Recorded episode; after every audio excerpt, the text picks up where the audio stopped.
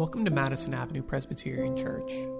We hope this message encourages you and inspires you to serve God and your neighbor.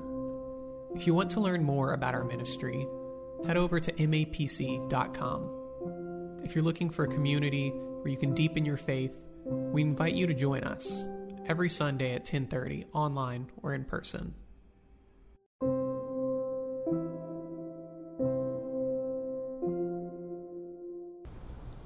Gospel according to St. Matthew, chapter 10, beginning with verse 24, let us listen for the word of God. A disciple is not above the teacher, nor a slave above the master. It is enough for the disciple to be like the teacher and the slave like the master. If they have called the master of the house Beelzebub, how much more will they malign those of his household? So have no fear of them, for nothing is covered up that will not be uncovered, and nothing secret that will not become known. What I say to you in the dark, tell in the light, and what you hear whispered, proclaim from the housetops. Do not fear those who kill the body, but cannot kill the soul.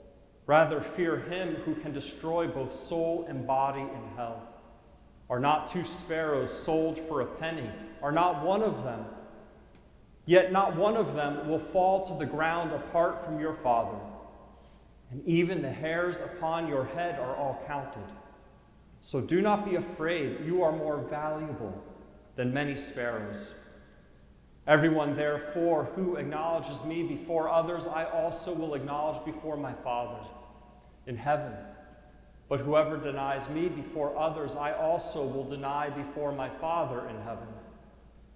Do not think that I have come to bring peace to the earth. I have not come to bring peace, but a sword. For I have come to set a man against his father, a daughter against her mother, and a daughter in law against her mother in law. And one's foes will be members of one's own household. Whoever loves father or mother more than me is not worthy of me, and whoever loves son or daughter more than me is not worthy of me. And whoever does not take up the cross and follow me is not worthy of me. Those who find their life will lose it, and those who lose their life for my sake will find it. The word of the Lord. Thanks be to God. Let us pray. Dear God, may the words of my mouth and the meditations of our hearts be acceptable in your sight, O Lord, our rock and redeemer. Amen. Jesus tells us elsewhere Come to me, all you who are heavy burdened, and I will give you rest. Take my yoke upon you, for it is easy and light. Elsewhere, Jesus tells us, Peace I leave with you, my peace I give to you. I do not give you peace as the world gives. So do not let your hearts be troubled and do not be afraid. Jesus is a source of great comfort. He is the calm amid the storm, a rock and a fortress against the bulwarks of time, and his peace is our peace. And yet, in today's readings, we are presented with trouble and challenge. Because the peace that Jesus describes here in the missionary discourse delivered to his disciples is one that is not acquiescence with the world, but rather a peace that we have independent of the vicissitudes of life, a peace that is rooted not in our relationships with others, but upon Jesus Christ, the cornerstone, the unmovable cornerstone of our faith. There are a lot of restless souls out in the world, and some of them may be among us today. I hope so, because this is a good place to be. There are people who are lonely, battling depression, experiencing a sense of loss, trying to fill a newly created void in their lives, confronting the loss of a loved one, a job, a relationship, and who are embarking perhaps on a new beginning there are people disillusioned with what they face and what they experience. There are people like the hemorrhaging woman who we read about last week who are reaching, desperately reaching, trying to grasp at the robe of Jesus Christ for a healing and an experience of love that they cannot provide for themselves.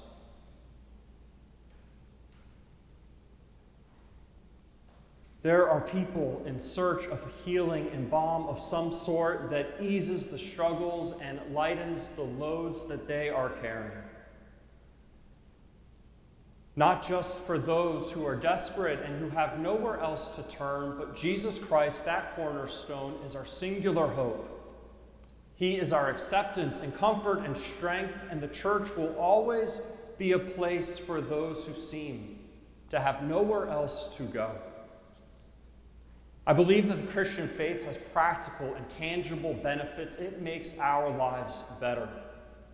Doesn't it comfort you to believe and to know that Jesus Christ died for you? Doesn't it help you to know that He reigns in heaven right now for you, and that when you pray, you are praying to someone who can actually doing who can actually do something about what you are asking and praying for? Isn't it helpful to know that you are never alone? Emmanuel, God is with us. And in addition to whatever strength or wisdom the Spirit provides us, that there may be some forces at work that are above our pay grade, those which we cannot control and that are outside of our understanding. Christian faith is a source of incredible comfort. I know this because I have felt it and experienced this, and I know this because as a minister, I have seen the Christian faith at work in the lives of others. The Abrahamic covenant, expressed in Genesis 12, 1 through 3, is a threefold promise of God to Abram and Sarai of progeny or children, land, and blessing. Well, God promises all of this. God never promised that there would not be hardship trial, temptations, difficulties, and threats of all sorts along the way. Well, God met Abram and Sarah in their hour of need and promised them great things for their lives. He never told them that they wouldn't have to wait, to struggle, face trials and temptations of all sorts. He never told them that their faith in God's promises would be easy. And in fact, if you read about all of the Israelite patriarchs and matriarchs, you learn that their lives were far from easy. And this is an unfortunate lesson that those who observe what happens inside the church eventually learn that in spite of the promises of faith, life is just as difficult for us as it is for others. The rain falls on the good and the evil alike hardship and challenge, things that we wish didn't happen, continue to happen. I do, however, believe that we're better equipped because we have a faith in God, and I'll get to that later. Each of the 12 disciples as well learned this in their experience of faithfully following Jesus Christ. Called from ordinary and routine ways of life, the disciples saw Jesus perform miracles, and they even performed them themselves. They saw Jesus embrace the outcast, extend love to the unloved, and offer forgiveness to all. Amid the literal and metaphorical storms of life, Jesus was the calm that stilled the storm and brought them safely into harbor. Yet each disciple experienced hardship. They would be persecuted and martyred for their faith. Life was difficult for them because of the faith that they chose to live with. But they never abandoned their faith because their faith was based not upon their enjoyment of God's benefits, but based upon the conviction that Christ was Lord. And this was independent of what they experienced. Our gospel lesson from Matthew 10 24 through 39 is what is known as the missionary discourse.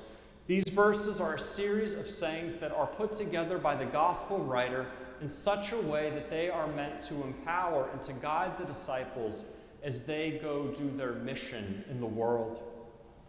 And here, the type of faith that Jesus commends for his followers is not simply a pursuit of that which makes us feel better, but a faithful and unwavering conviction in the promise of God. Jesus tells them a disciple is not above the teacher, nor a slave above the master. It's not enough for the disciples to be like the teacher. It is enough for the disciples to be like the teacher and the slave like the master. If they have called the master of the house Beelzebub, how much more will they malign those of his household? What Jesus is telling us is that we must always know our place. As the epistle to the Romans tells us, do not think of yourselves more highly than you ought. The disciple is not above the teacher. The disciples are not above Christ, and the church is always second to the one who calls us into being. Jesus is our chief cornerstone. And in spite of all, we can accomplish great strides in so many areas of life, advancements in progress. Our need for God remains oh so evident. Much less comforting, unfortunate, and concerning, even, is that if Jesus was challenged, persecuted, unjustly put on trial, and crucified, why should his followers expect anything different for their lives?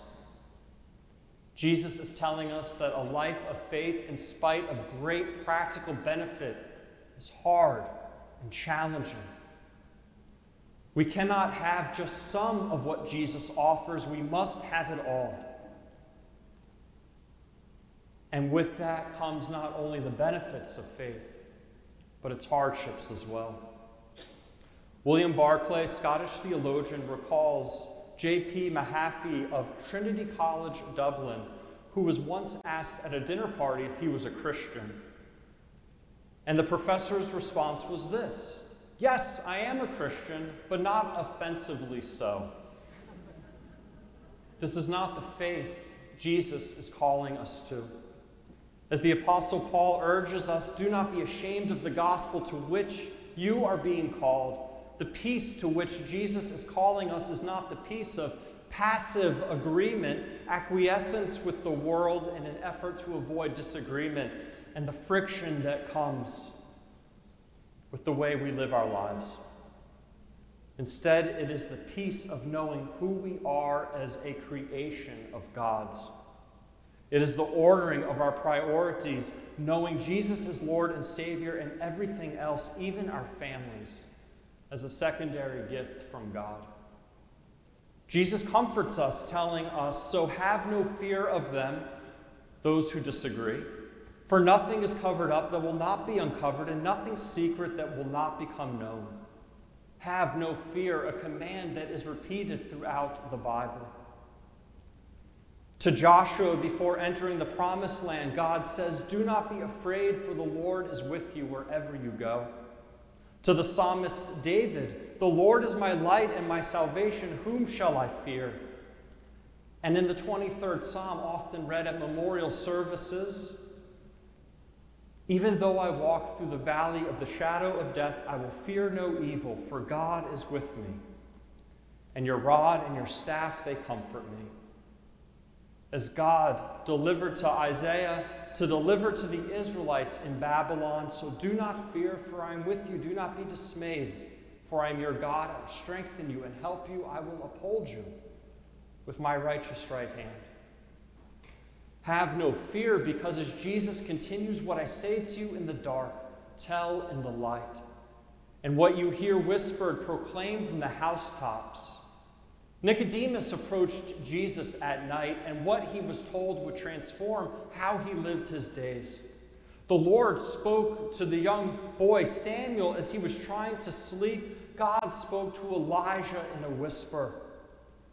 And as a result, they did not trust in the plans of humanity, but in God, the one who offers so much more than the world. Do not fear those who kill the body but cannot kill the soul. Fear God alone. Jesus continues, Are not two sparrows sold for a penny, yet not one of them will fall to the ground apart from the Father? And even the hairs on your head are all counted. So do not be afraid, you are more valuable than many sparrows. For me, this is one of the most comforting messages of Scripture that God knows the hairs upon our heads. It's both humbling and inspiring to know that the infinite and almighty creator of the ends of the world and the universe intimately knows me and you inside and out. As Psalm 8 wonders, what is humanity that you are mindful of them, human beings that you care for them? As you look out at the city from a tall building and see all the cars, trains, planes, boats, and all the people that are so busily moving about, isn't it amazing to think that God knows each and every one of them?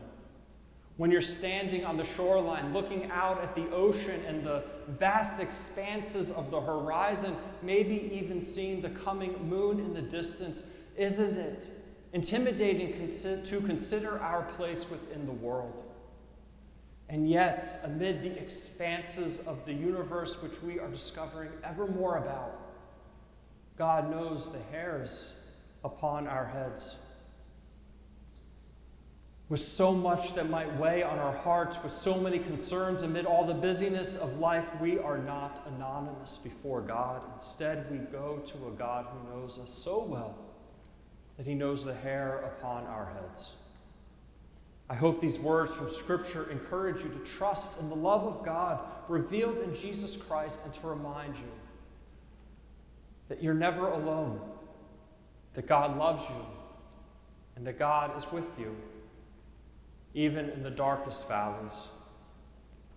On a personal note, this verse about knowing God and about God knowing the hairs upon our heads is so comforting to me because if God knows the hairs that are upon my head, then surely God knows my fears, concerns, hopes, and dreams. And while I offer imperfect prayers that couldn't possibly put it right, and though I may not always be worthy of approaching God through Jesus Christ, I and we go to a God who knows all that there is to know about us. What comfort and what courage that should give each of us in approaching God. While Jesus knowing the hairs upon our heads is one of the most encouraging verses of Scripture, at least for me, the scripture from the Old Testament today, which Chesna read, the one about Abraham sending Hagar and Ishmael away, is one of the most challenging and saddest pieces of Scripture, at least for me.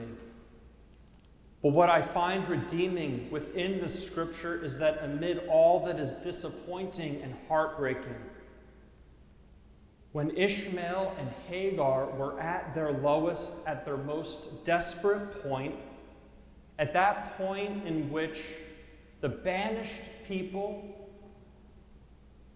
are at their point of almost dying. When Ishmael is left abandoned underneath a bush, even his mom is at a distance from him, the boy Ishmael cries out. He's desperate with just one plea. He's crying out, and it's at this point that God hears him. And God provides the well of water off at a distance. The early, early patristic exegesis, theologians interpreting scripture in the years 0 to 400 AD, often employ an allegorical reading of Scripture, and one of their interpretations of the Old Testament is that whenever you come across the word desert or dehydration, they believe what is also being described, in addition to the literal, because Scripture can work so richly, is a desert or lack of the Word of God. So, for example, when Jesus was being tempted in the wilderness, he, of course, was the Word of God, but he was at a place where the Word of God was so desperately needed. When the Israelites wandered in the wilderness, they were in a place that was void of the Word of God if it was not for God shining down upon the Israelites. And here, as Ishmael and Hagar are becoming dehydrated, they are interpreted as being a people without the Word. But God would provide a well of water that would nourish them and their souls and that would give them new life. This is the gift of faith that God always provides. Living with Christian faith is living with a conviction that can never be taken away. It's a conviction that we are called to bring with us, not only from the mountaintops and the oceans of life, but into the valleys and the deserts. Ours is a faith that goes from the sanctuary to the hospital room and everywhere in between. We are tasked with living our faith through all the vicissitudes of life, knowing the great joys and blessings of life as gifts from God, the valleys and struggles as moments in which we must lean upon the grace of God. Faith is our well of water. Faith is what nourishes our souls and helps us in our weakest, weakness when we are at our lowest and most desperate. Try not to be afraid. Take heart. Know that you are known by God. Know that God knows the hairs upon your head. In the name of God, Father, Son, and Holy Spirit. Amen.